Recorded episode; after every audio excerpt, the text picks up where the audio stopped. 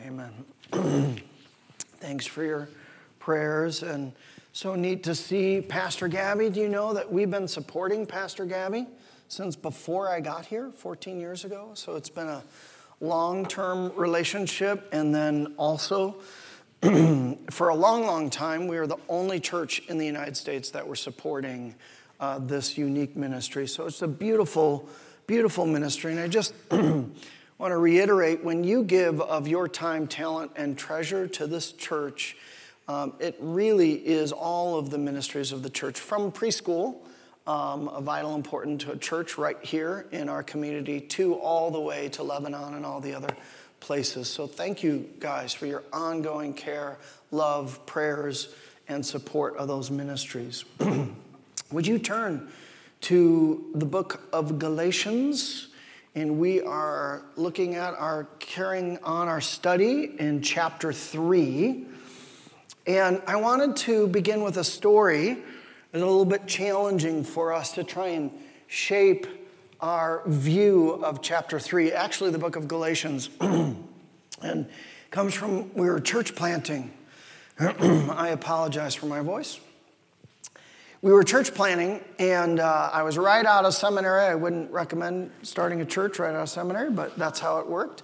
And uh, just this young pastor, wet behind the ears, just a small group of us. There was actually eight of us that moved to uh, outside of San Diego, Chula Vista. And there's this older gal named Wendy that she came. She was probably in her 70s, long retired.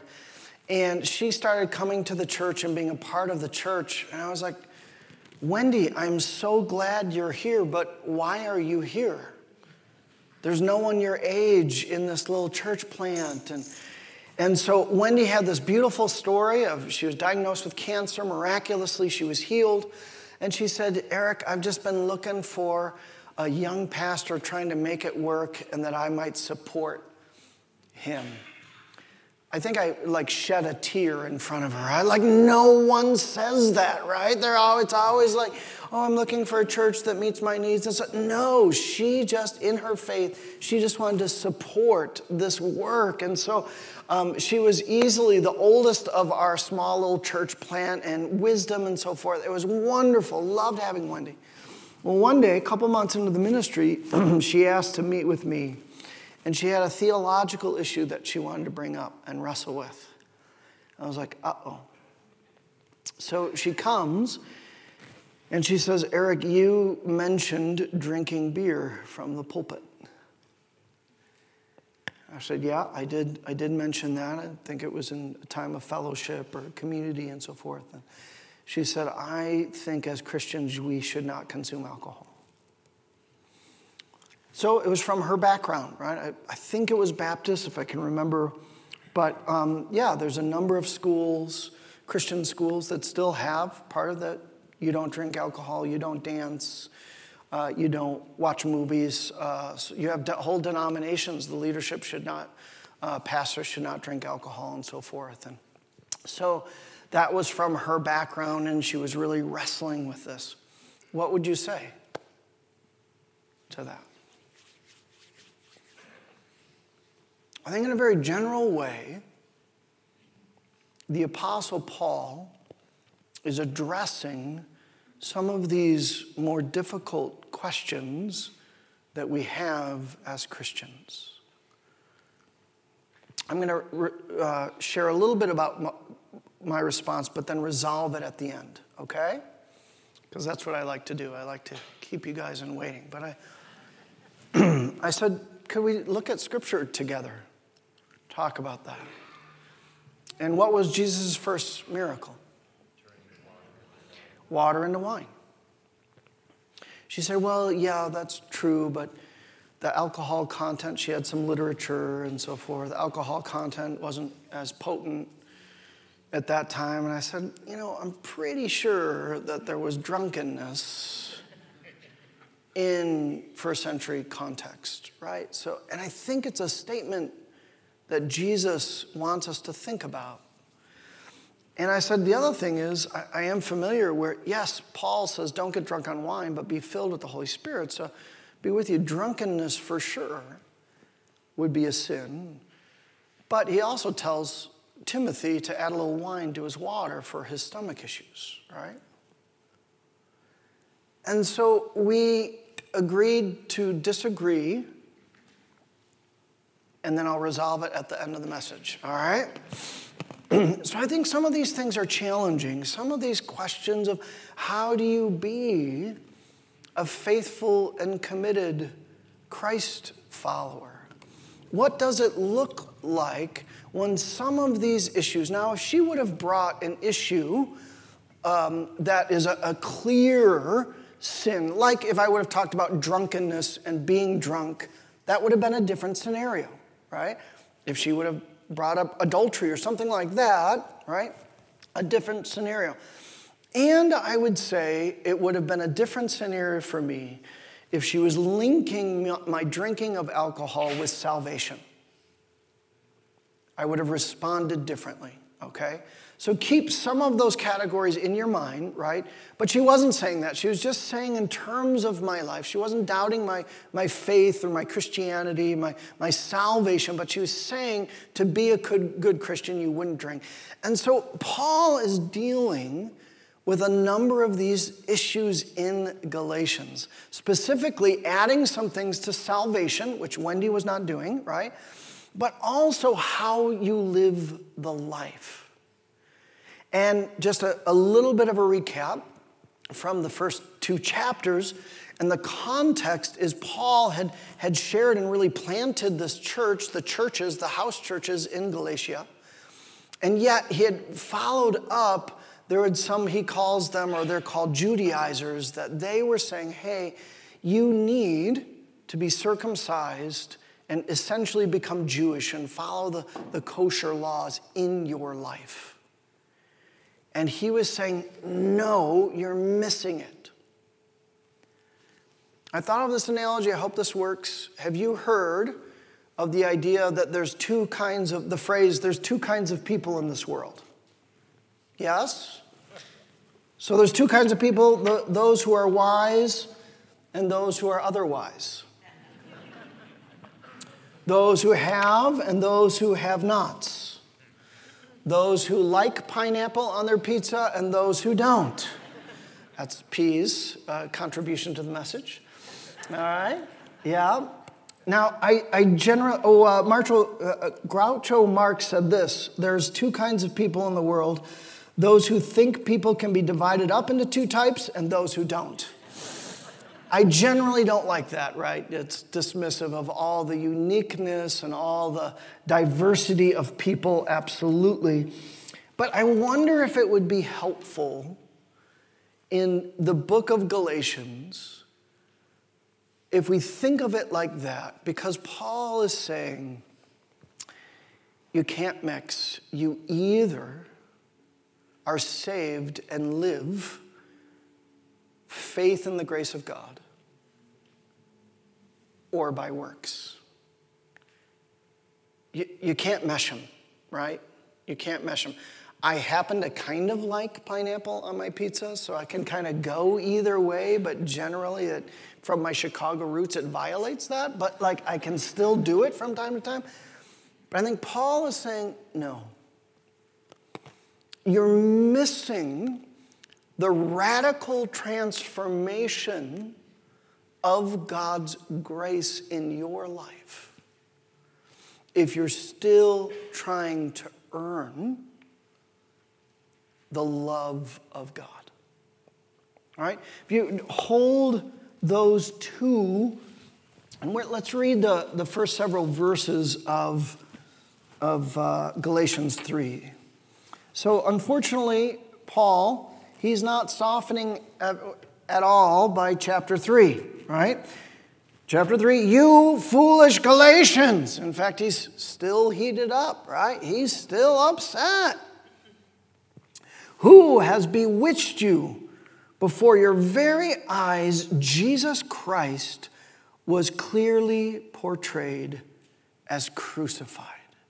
So important to Paul that he's saying, Don't you realize? I presented the essence, the cen- central part of the Christian faith is how we see and understand and believe this Jesus of history, this Jesus of Scripture, this Jesus that was the apostles' presentation of this person who came and died for our sins.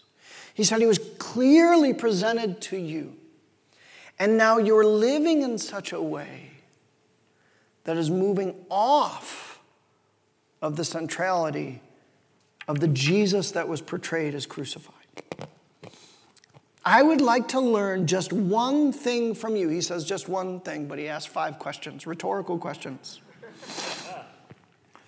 Did you receive the Spirit by the works of the law or by believing what you heard? It's a rhetorical question, right? What's the answer? By the Spirit, what they heard. Are you so foolish? Again, a rhetorical question. After beginning by means of the Spirit, are you now trying to finish by means of the flesh? So you're stepping away from the Holy Spirit and His presence and power in your life not okay? Have you experienced so much in vain? Like no value? If it really was in vain? So that, that doesn't matter anymore? Your Christian experience? So again, I ask Does God give you His Spirit and work miracles among you by the works of the law? or by believing what you heard. Also, crucial to Paul, as we're going to see, is that he's saying the Spirit of God, the presentation of Jesus and who Jesus is, is central to the faith. And the Spirit of God, He's the source of your salvation and the source of your life today. If you choose anything else, Old Testament law was their condition, right? Or anything else today, rule following in our condition, he says, You're off. You're missing it. You've begun with the Spirit. He carries you all the way through to the end. Don't get out of step with the Spirit. then he says, verse 6 So also Abraham He's trying to stir up in us to go back to the model of faith for us. Believed God, and it was credited to him as righteousness. He's illustrating, again, from the beginning, it's not what Abraham did. It what, it's what he trusted in that was credited to him as righteousness. Understand then that those who have faith are children of Abraham. Other places, Paul is saying, no, it's not about biology. It's not if you do the, you know, 23 and me and you look and do you have a little bit of Jewish in you. In fact, I did 23 and me and I was really hoping for a little bit of Jewish and a little bit of Native American Indian, but nothing. All right, just a European mutt, all right? But he's saying it doesn't, that doesn't matter. Your biology doesn't matter. In fact, he's going to say a lot more. Doesn't matter by the end. It's just faith. If you have faith, you are sons and daughters of the father of our faith, Abraham. Understand again, verse 7 understand then that those who have faith are children of Abraham. Scripture foresaw that God would justify, be made right, the Gentiles by faith and announce the gospel in advance to Abraham. All nations will be blessed through you. Pastor Jedediah read that as part of the dedication. So, those who rely on faith are blessed along with Abraham, the man of faith, not the man of works, not the man of deeds, the man of, say with me, faith. For all who rely on the works of the law are under a curse. It's interesting. Why would Paul say that? It is written, he's going to quote Deuteronomy a couple of times here. Cursed is everyone who does not continue to, uh, to do everything written in the book of the law. So if you're trying to earn your way with the book of the law and you make one mistake ever in your lifetime, you're under a curse, is what he's saying. Clearly, no one relies on the law is justified before God. It just can't be done because, again, quoting Old Testament, the righteousness will live by faith. Habakkuk. The law is not based on faith. On the contrary, it, it, it says the person who does these things will live by them. Christ redeemed us from the curse of the law by becoming a curse for us. For it is written, Cursed is everyone who is hung on a pole or a tree. He redeemed us in order that the blessing given to Abraham might come to the Gentiles through Christ Jesus, so that by faith we might receive the promise of the Spirit. All right, let's pause right there. A little challenging of what Paul is saying. It's a nuanced argument. So let's try and unpack this just a little bit, especially in our modern context. So, when I want to give you this analogy or return to the analogy that Jedediah shared of adoption. Justified means that you become a member or a household of the family of God. That's salvation. That's being born again, is when you receive Christ as your Lord and Savior. You confess with your mouth and believe in your heart that Jesus is Lord. You're, you're justified in that way. Again, people were saying, they had come behind Paul and were saying, no, no, no. Salvation actually, yeah, Jesus is important, sure, all good. But we need to add some things to that, like circumcision, like kosher laws. And, and Paul is saying, no, you, you can't go both ways. You can't have it together. And, and I think part of this is so challenging for us because so much of life is about earning, right? Right? So if we want a career, you, you, you got to earn it. If we want to uh, make our parents happy, we, we've got to earn it. So we, we base so much, there's no free lunches in this world, right? You got to pick up yourself by your bootstraps and get her done, right? Right? You, you do it. Like most of life, we have this earning mentality uh, uh, of achievement and of performance. And that's essentially what those leaders were saying is that there's still some additional works that you do acts of obedience, acts of good deeds that you do to get into the household of God, to be justified and to be born again. And Paul is saying, no, don't you recognize that you're choosing a different kind of life? There's only two people, kinds of people in this world the kind who live by faith and the kind that live by deeds. He says, if you choose, if you go back to the deeds based life, I want you to know you're under a curse. Eeks. Wait, what? What, you, what's Paul talking about? He's going back to the Old Testament. Again, look at verse 10. Cursed is everyone who does not continue to do everything written. Why does he quote? Why is he quoting Deuteronomy here? He's saying if you break one of the laws, if you said, hey, I'm going to just do it right, there's uh, 613 commandments in the Old Testament. I'm going to do it right. Now, that's not to mention the Mishnah. Do you know what the Mishnah is?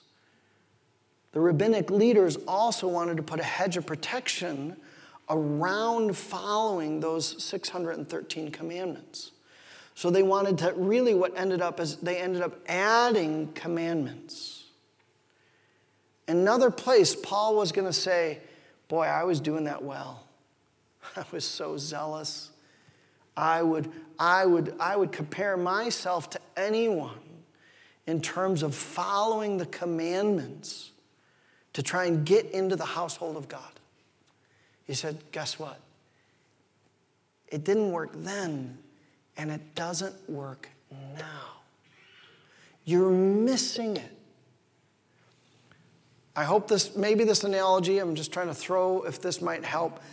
You're trying to, you, you've got this shovel and you're, you're working because you want to be right with God. You want to you want to just build this building of righteousness and commandment following that will be that you can and it's kind of nice, right? If we have the rule book in front of us, if we can, can have you ever been like so frustrated you're like, "Would you just tell me what you want me to do?" Right? There's an easy way to that, right? Just I just want to follow the rules. Can you give me the rules of the game? That's uh, my wife and I always have that. She's always just give me the rules, right? And all that. And I, but the spirit of the rule, no, you're cheating. No, I'm not. But anyway, it's just there's an easy way if we just have the rules in front of us and follow the rules, it can be easier. But Paul is saying, no, don't you realize that when you try and live a life like that, one violation and you're under a curse? He's saying, I would say, you need to lay down your shovel, your works, and you need to pick up a white flag of surrender. And you need to recognize you can't do it on your own. You're not good enough. You're going to violate the law and you're going to be under a curse. And in fact, just to add that, that he's going to say this kind of life, this rule following life, you're going to fall into legalism, fear, condemnation, guilt, without joy, without kindness. No wonder Paul is upset. He's saying, This is a big deal. This is a big deal. And to add to that, to be under a curse also is don't you realize, Paul will say in other places, but also I want to include some of Jesus' words in understanding Galatians. Jesus said this about sin Very truly, I tell you, everyone who sins is a slave to sin. If you're trying to live by your own righteousness, there is this power at work that will drive you nuts. You'll return like, like dog to vomit. You'll return again and again. If you try and live your faith life through following rules, the power of sin is at work in your life. Living by faith looks different. It's a different picture. Let me give you this other analogy. I'm just trying to give analogies to, to bring us to today. I was thinking of citizenship versus adoption. How do you become a citizen of the United States? Calvin, you, you, had to do a number of things, right? You had to go through the process. You had to perform these particular things to become a citizen of the United States. How you are how are you adopted? Those little ones do nothing. They just receive the love of the parents. That's what the Christian life is like. Now, notice, look at verse 13 and 14 again with me. Christ redeemed us from the curse of the law by becoming a curse for us. For it was written, Cursed is everyone who is hung on the tree. He redeemed us in order that the blessing given to Abraham might come to the Gentiles through Christ Jesus. By faith, we might receive the promise of the Spirit. So then he says, I want you to go back to this picture don't simply go back to the ancient Israelites who were following the law. Would you go farther back in Abraham? And would you notice that Abraham had a relationship with God? The word faith, right, you can say is trust, is he has this experience of God, these promises of God and then he performed these five acts to affirm. No. He simply said, Yes. Okay, God. I, am going to believe you. I'm going to I'm going to trust you. I'm going to walk with you. Now, part of the nuance is how does obedience and how does righteousness play in, right? In fact, Paul talked so much about grace. People are like, so we get to do whatever we want and sin where, I, and, and yeah? And Paul's like, no, no. But you do have to understand obedience and righteousness in a different way. Was Abraham obedient? I mean, he had a few slip ups, but for the most part, he was seeking to obey God from this relationship of trust. It wasn't about trying to earn God's promises. It wasn't about earning the inheritance that he was promised. It was, about having this experience of trusting faith and then living in response to that relationship, that faith with God. And friends, I want to suggest that for many of us, we still understand the Christian faith by do's and don'ts.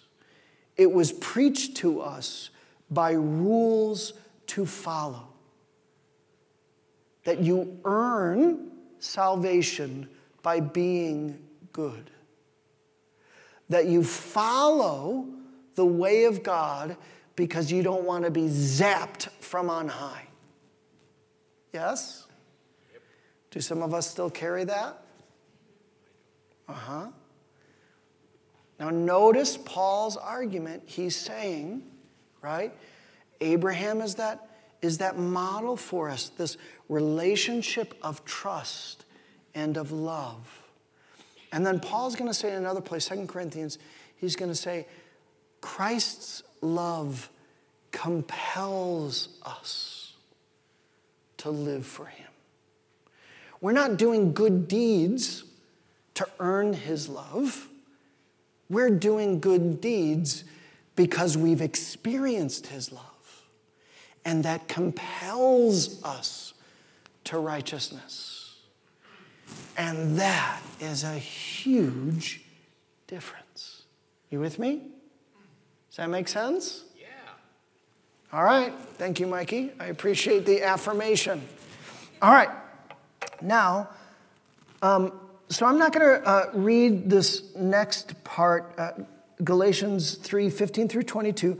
I'm going to leave for you to reflect on this, but essentially, what Paul is saying is a couple of things is that um, it's life by faith, promise, inheritance. It came first. Abraham predates the, the law through Moses, right? And he's saying, you haven't gone back far enough. In fact, three, 430 years prior to the law was Abraham. And the law does not change the covenant that God has with Abraham and you and I. Okay? Just try and remember that, read that. He also is going to talk about the law. He asked, actually asked the question, why then was the law given? Somewhat nuanced, challenging, but I, I like to think of it like this for a good reason and a bad reason. The law is a good reason about the, the law reveals the heart of God and the person of God and the truth of God to us. The bad part is also about revelation, it reveals our sin. Right? All right. Now we're going to pick it up, Galatians 23. Before the coming of this faith, we were held in custody under the law, locked up until the faith that was to come would be revealed. Talking about uh, life as the Jews prior to Christ. So the law was our guardian until Christ came that we might be justified by faith. That word guardian, in its context, is more like a, an older tutor watching over a young child, trying to help them learn, as Jedediah said last week, the ways of the household family. They're in the family, they're trying to learn how to live as children of God. All right? Now that this faith has come, we are no longer under a guardian. In fact, we've grown up and are adult children of the law of Christ. So in Christ Jesus, you are all children of God through faith. For all of you who were baptized into Christ have clothed yourselves with Christ. There is neither Jew nor Gentile, neither slave nor free, nor is there male and female, for you are all one in Christ Jesus. If you belong to Christ, then you are Abraham's seed, heirs according to the promise. Let's work a little bit backwards for just a moment. This, these passages of 28 and 29 incredible statement. He's saying, Don't you get it that this new life in Christ removes all of the old distinctions? The, the ground is level at the cross. Can you? It was, uh, it was um, in, in the day, first century Jews, some Jewish men would pray like this. This is a known prayer Lord, I thank you that I am not a Gentile or a slave or a woman. Hallelujah. See the mentality there. He's saying, No, don't you get that this new way of life removes all of those economic or, or cultural or gender distinctions, that, this, that, that the, the, the ground is level at the cross? Don't you, don't you see that? It's a radical transformation. And then he says it changes how you live. Life by faith. The righteous will live by faith. This idea is, uh, is and this is the best way that I can put it, is that we live in relationship rather than rule following we live, right? Jesus said, if you will love, if you love me, you will what? Obey me. Obedience isn't about guilt and fearful and getting it just right and crossing all the T's and dotting all the I's. No. Obedience and righteousness comes from this loving relationship we have with Christ Jesus. And by the way, look at it this way who was the author of all of Scripture? God, and specifically the Holy Spirit, right? Holy Spirit. And now in the new covenant, we get the author of the truth and revelation of God. Where does he dwell now? We've got the author of the book in us. That's why Paul is saying, don't, don't you see? He's taken, and he no longer is this outward obedience okay. In fact, it's not okay. It's you're going to live under a curse. You're to, you're going to violate. But the author is dwelling in you. And I want to change your hearts. And I want life to flow from the relationship that you have, just like with Abraham. He had a relationship with God. He believed God. He had faith in God. He trusted God. And he sought to live. And, and really, you could say he was compelled by the love of God. And Paul is saying, so should you be. Don't misunderstand Christianity. It's not simply do's and don'ts. It's not simply keep your nose clean and be a good person. It's not about earning salvation because you can't. You'll be under a curse. It is about receiving Jesus Christ as our Lord and Savior. He took the cross. Let me put it this way I was meeting with a good friend a while back, and he was wrestling. He had, he had sinned and had come to me for a little bit of confession. And so we were talking about it, and he said, Man, I'm just, I'm just, I, I think that God, I, I'm just waiting for him to, to really punish me bad for this. I could see the, the guilt and the shame on his face. And I said, Well, he has. I was pretty nasty. Boy, if you reflect on the cross of Jesus, he really he brought the pain. The question is, are you going to receive that? You trust Him and begin to live from a place of, I would say, humility and repentance and love. Are you going to let the love of Christ Jesus compel you to not sin again?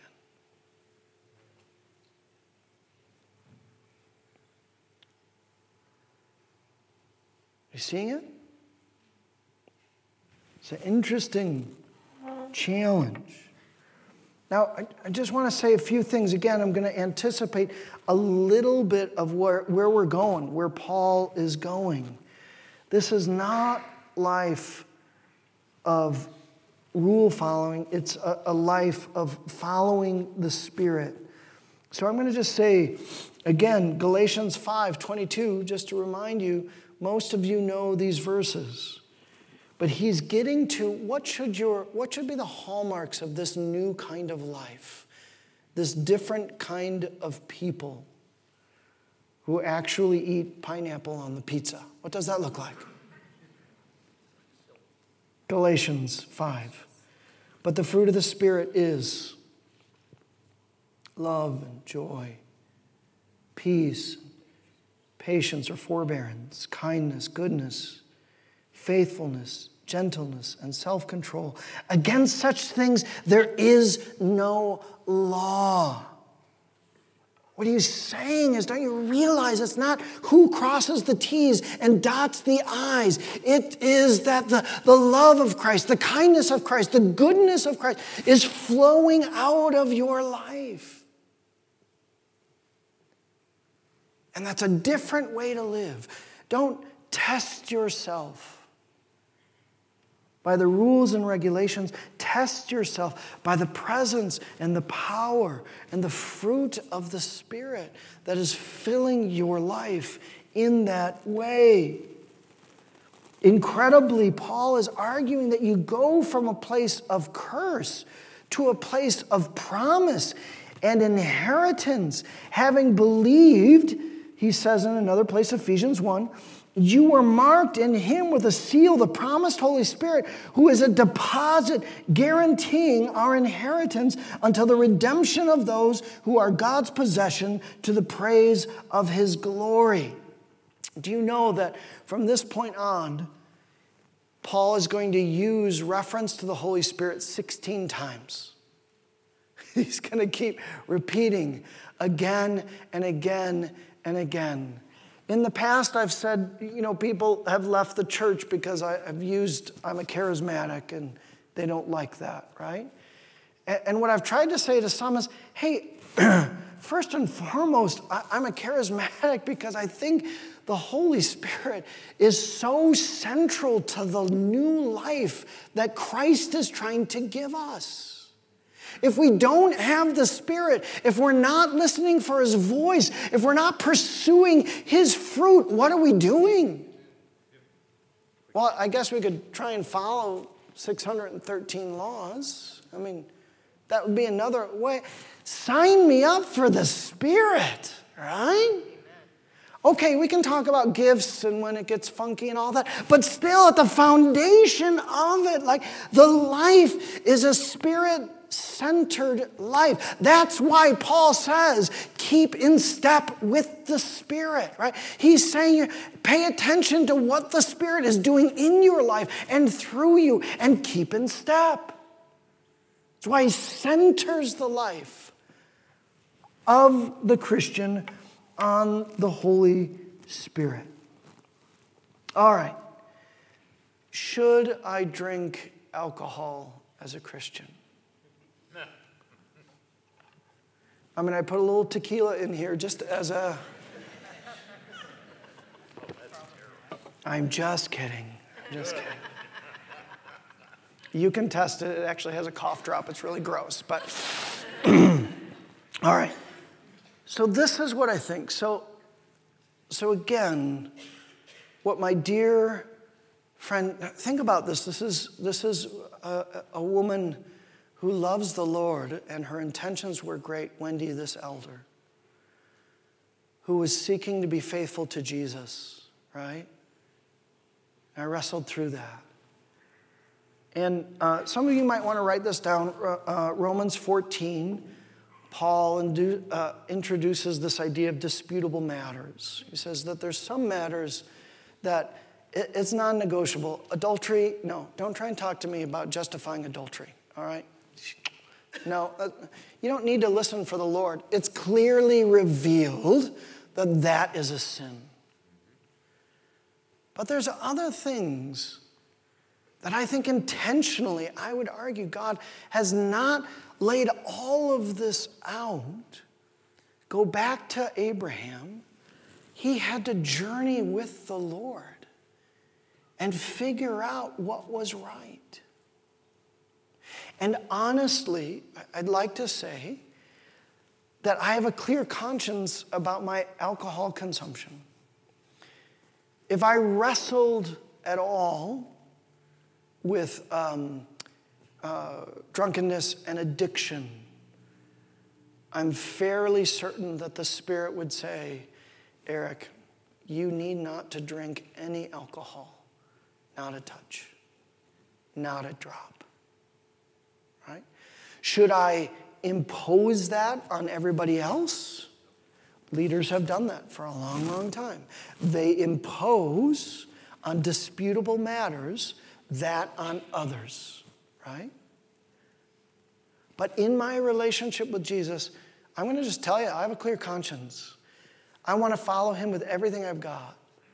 And if the consumption of alcohol is going to throw me off, I, I, I won't have another beer again. Now, also, I've restricted, I'm mindful of my use of alcohol. And another good friend, we would hang out with his parents. His parents struggled with alcoholism.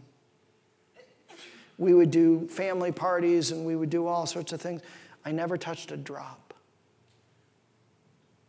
Because I knew it was a stumbling block for others. It's another argument that Paul will bring in, especially Romans 14, right? But here's the deal.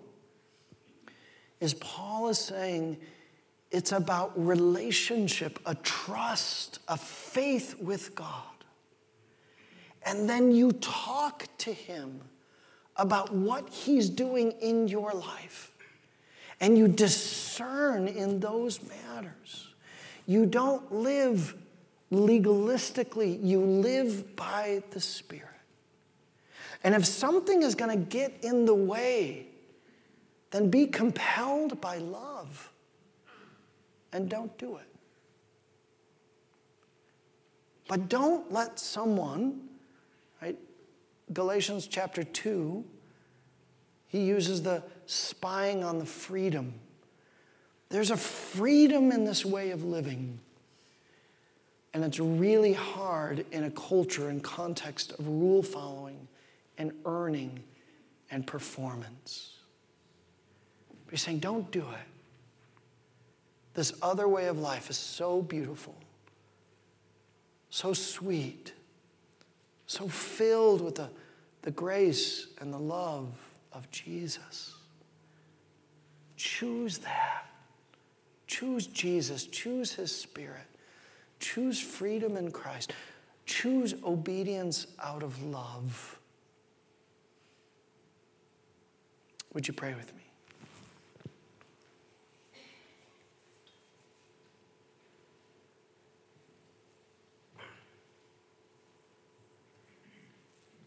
So, Lord, I celebrate that we get to be your adult children of God. How incredible that the author of Scripture dwells in us, that we are your temple, Holy Spirit. Lord, would you teach us to live the lives you call us to live? Would you teach us to live lives? that reflect your grace, your mercy, your loving kindness in our lives. Lord, would we not ask what we can get away with? Would we ask and allow your love to compel us for how we live?